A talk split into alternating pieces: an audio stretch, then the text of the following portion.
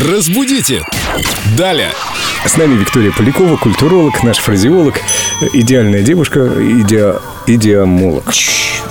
Потому что мы говорим здесь об идиомах. О крылатых выражениях и фразеологизмах. Здравствуйте, Виктория. Здравствуйте. Это мы нашим слушателям пояснили. Вы-то все знаете.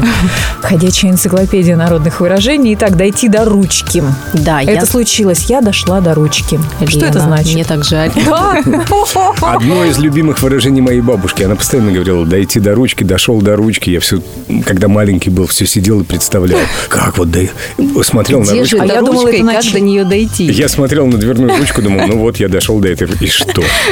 А я думала, что это начать писать. Например, наконец-то А, какой-то свой интересно. труд э, опубликовать. Слушайте, прекрасная мысль. Мне тоже как-то всегда раньше думалось о дверной ручке, а ваши идеи гораздо интереснее.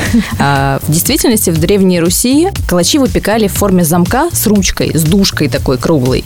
И горожане часто покупали эти калачи и ели их прямо на улице. Из соображений гигиены эту ручку не доедали, потому что за нее держались и ее отдавали либо нищим, либо там собакам выбрасывали. И если человек съедал эту ручку, то о нем говорили, что он дошел до ручки, то есть его состояние уже настолько печальное и бедственное, что он съел даже эту ручку. Вот я не знала смысла этого выражения. Спасибо, что объяснили. Оказывается, есть вещи, которых я не знаю. Я чувствую себя школьницей. Уху! Я тоже этого не знал. Это здорово. Но почему-то школьником себя не почувствовал. А кем? Почувствовал себя теперь более осведомленным. Чем Лена? Просто хотел сказать не чем Лена, а человеком. Тоже на «че». Спасибо вам, Виктория. Спасибо большое. Было очень интересно узнать. Больше вопросов Виктории, друзья, и больше интересного будет в эфире Эльдо Радио. Заходите в группу Эльдо Радио ВКонтакте, задавайте вопросы Виктории Поляковой. Ветка идиомы. Милости просим.